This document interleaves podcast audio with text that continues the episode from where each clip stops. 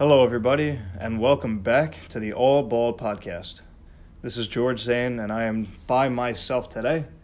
No guest, which is, I believe, this is the first podcast I've done without a guest in a very long time, and the only one that is currently posted on my channel without a guest. So, forgive me if I'm a bit rusty, but we have a topic today that 100% needs to be discussed. So, with the NFL in full swing, we cannot lose sight of the fact that LeBron James, the greatest player in this generation, hands down, has just won his fourth NBA title. Now, whenever something happens, uh, this happened earlier in the year with Jordan, with the Last Dance documentary coming out, and it's happening now. The pendulum likes to swing. Whoever you believe LeBron James, Michael Jordan, whoever your GOAT is, is dependent on what is happening in the media at the current time. So I wrote an article called Jordan versus LeBron Separating the GOAT from the Sheep. I wrote this a while back for the Sports Wave, and I'm re uploading it now with some updated, uh, some updated statistics and some updated uh, accolades, that kind of thing. So that way, um, we can have a real conversation about who the GOAT is. So, today, I'm not going to read straight from it, but I would like to read this to you. Hopefully, by the end, you will see my point of view. I don't expect everybody to agree with me, but at least I'll be able to rationalize my point and you can understand better where each side is coming from. So, the term GOAT refers to the greatest player of all time, and it has become vernacular in the sports sphere over the past decade. With every goat comes many sheep, and the term sheep, terribly coined by myself, means that a player is stupid, he even envisions perfection. This was a poor attempt at wordplay on my part, but please stick with it. Every sport has their respective GOAT, and that being said, the greatest player in NBA history is undoubtedly the most contentious disagreement of all. Oftentimes, you will find passionate NBA fans resorting to insulting each other's intelligence when discussing this subject. I fell in love with the NBA when I was 10 years old, when I first watched Carmelo Anthony go and and play the Boston Celtics on Christmas Day. And since that point, I've heard more people thrown into the GOAT discussion than, well, Russell Westbrook's shooting percentage. Hearing everyone has a different set, or seeing as how everybody has a different set of standards, it allows for many arguments to come in for who is their GOAT.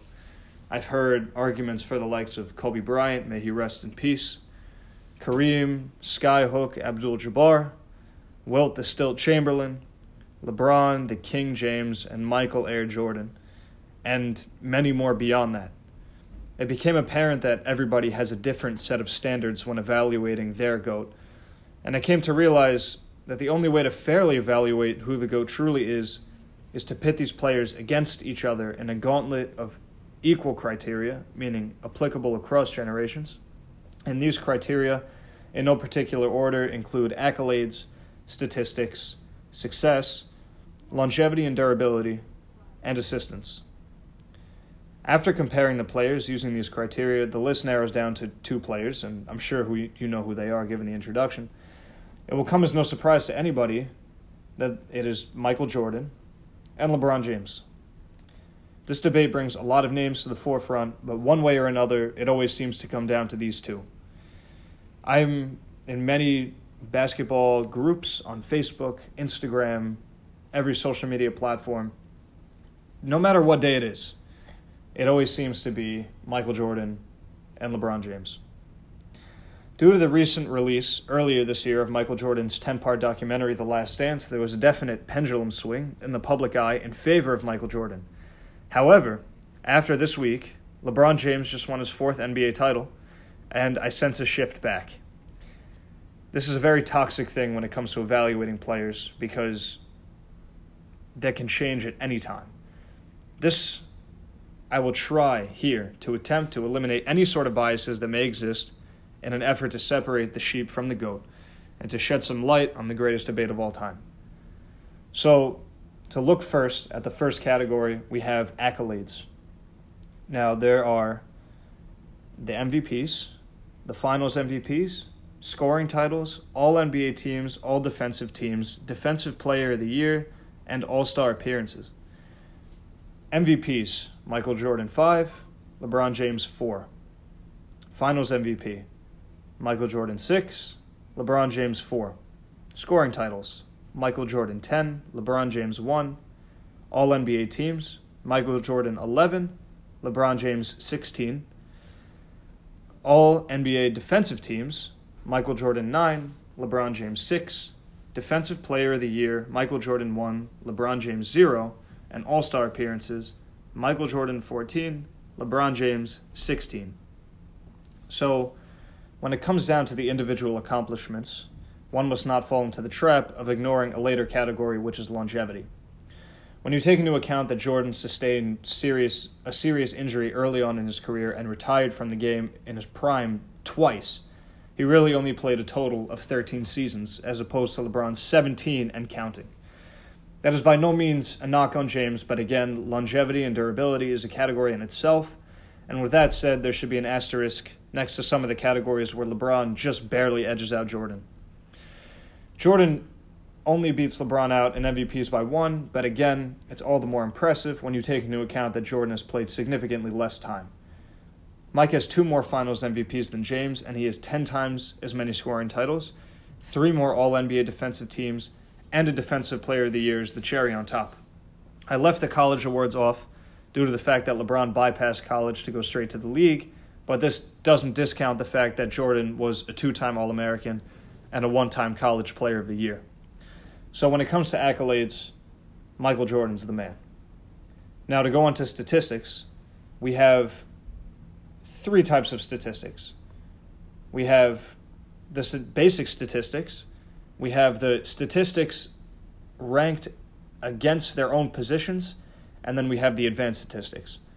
I'm not going to read out every statistical category to you, but the statistical categories include points, assists, rebounds, steals, blocks, field goal percentage, three point percentage, free throw percentage, and turnovers. Now, before I say anything about statistics, I need to say that these statistics were compiled prior to the 2020 NBA bubble. So LeBron's stats might be off by a little bit, but in reality, it doesn't make a difference for anything really. So Michael Jordan beats LeBron James out in one, two, three, four, five of those major of the nine basic statistical categories. What is more dumbfounding is that when you seek below the surface and add context to these statistics, the margin between the two of them gets even larger. Now, before we delve deeper, one must acknowledge the fact that certain positions are more inclined to rack up certain, certain statistics based on their positional roles. This means that the one way to properly analyze a player's basic statistics, such as those listed above, is to compare them relative to the statistics of other players at their position. So, when you look at that and you rank them against other players at their position, Jordan comes out on top one, two, three, four, five out of the seven times. I had to take out three point percentage and turnovers because I couldn't find the statistics for those. So, with this statistical contextualization, let's say, that swings it five to four advantage to a whopping six to one advantage with the omission of three point percentage and turnovers, and both favoring Jordan. When, when judging these players in relation to the positions they play, Jordan's not only near the top in every category, but is relatively better in every category with the exception of assists. If you think it's ridiculous to compare them relative to their position rather than to each other, let me offer some advanced statistics to further show Jordan's statistical dominance. I'm not going to read them again, it's too much, but uh, player efficiency rating for regular season and playoffs, win shares for regular season and playoffs, uh, box score plus minus regular season and playoffs, value over replacement player, regular season and playoffs, and top 100 game scores. Of all of those, Michael Jordan not only beats LeBron in every single one of those uh, categories, but he is number one all time in all of those categories. Number one all time. Advanced statistics don't care about your position, your time played in the league. All they care about is telling you who is objectively better at doing X, Y, and Z. And not only is Jordan better at LeBron at X, Y, and Z, but he is better than everybody ever at X, Y, and Z.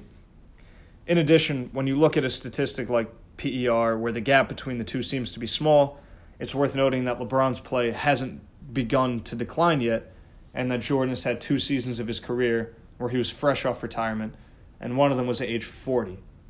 All things considered, it's a miracle Jordan still leads in that category, and the, war- the margin will no doubt be wider when LeBron exits his prime, whenever that might be. So the verdict when it comes to statistics also has to go to Michael Jordan. So the third category now is success. There are three ways to measure success, in my opinion final series record, finals games record, and finals opponent's average wins.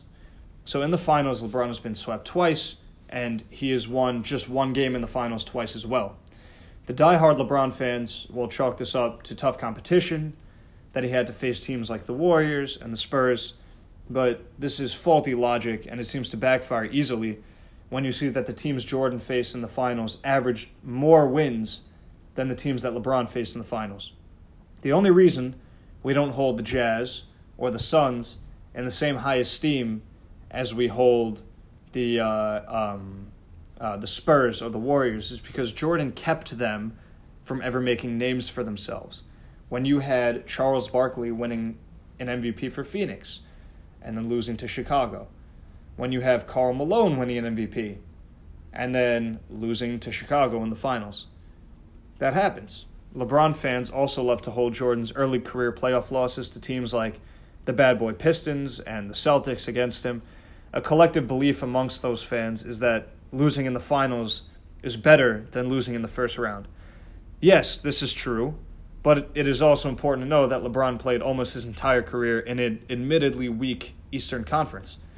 Compare that to Jordan, who had to face off against Bird Celtics, Zeke's Pistons early in his career, and then he had to face Ewing's Knicks, Shaq's Magic, and Miller's Pacers in the latter part of his career.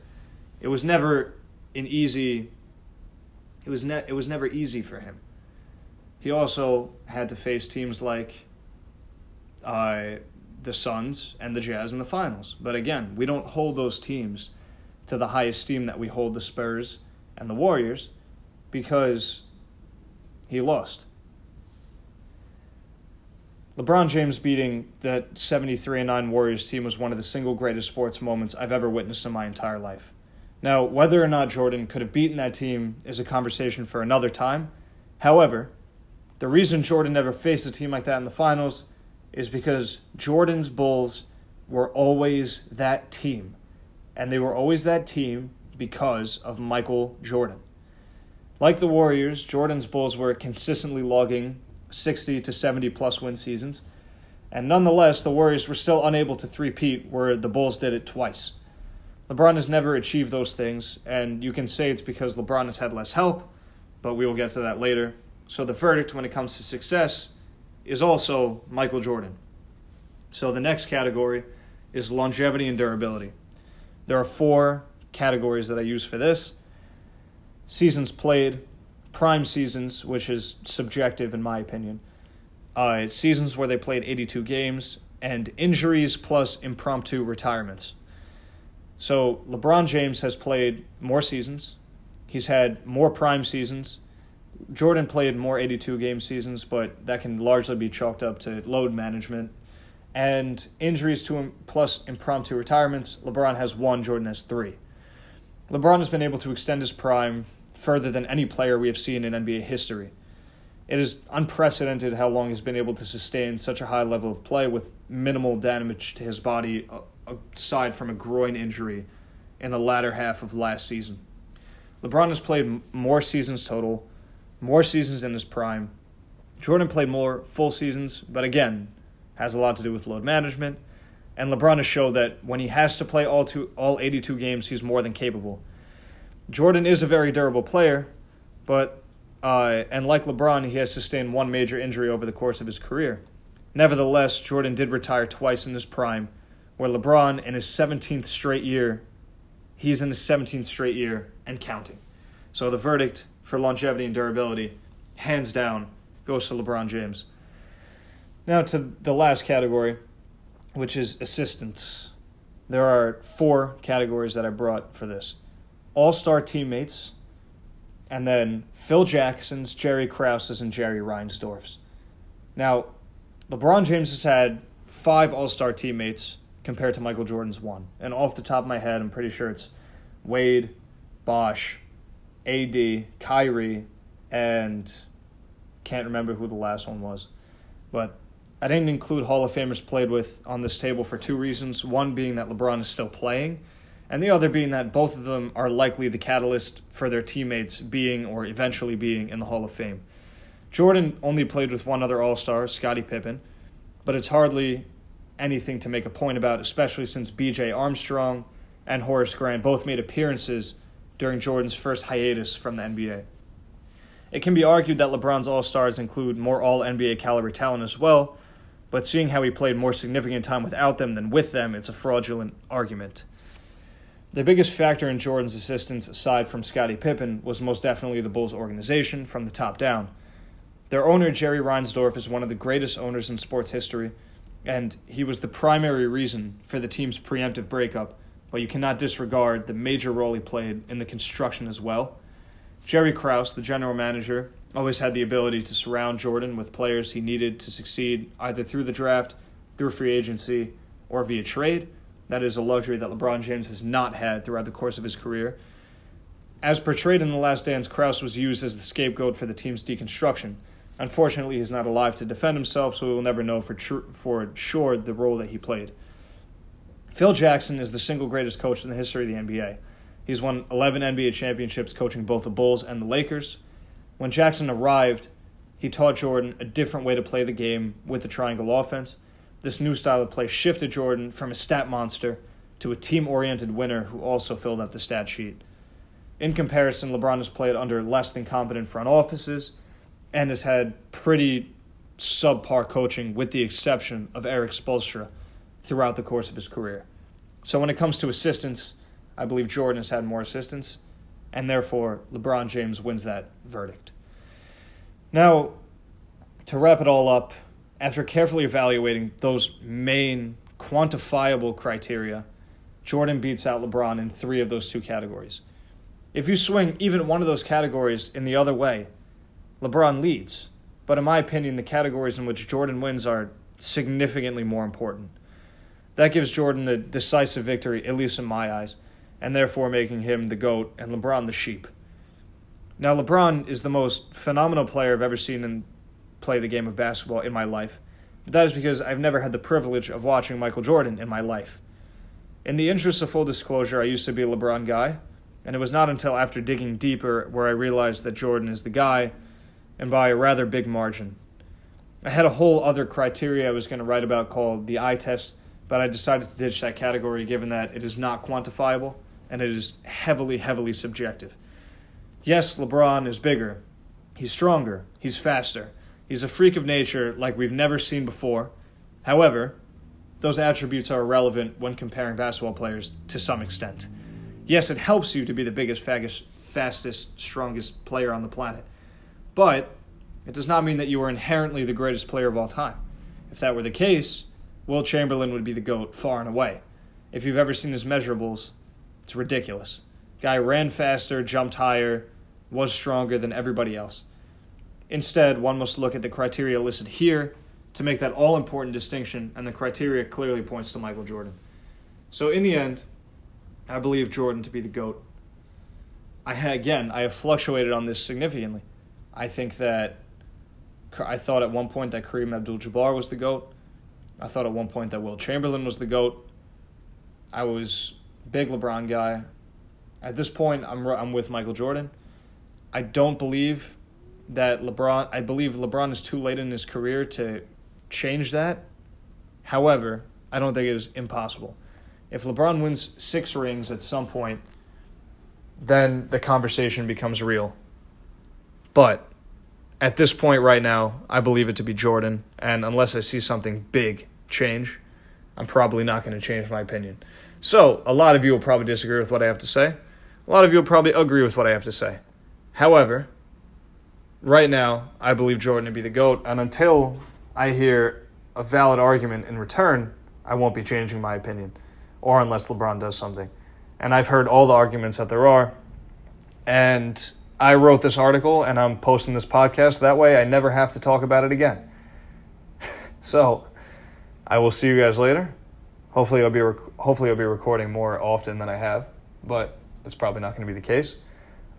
By the way, go check out my boy Wayne Diesel's podcast, calling it how I see it. Uh, Wayne has been a recurring guest on this podcast, and one of my good friends now go listen to his podcast. Guy is Stephen A. Smith and Shannon Sharpe. If they had a love child, my man got talent. He's got everything that the passion that comes with it.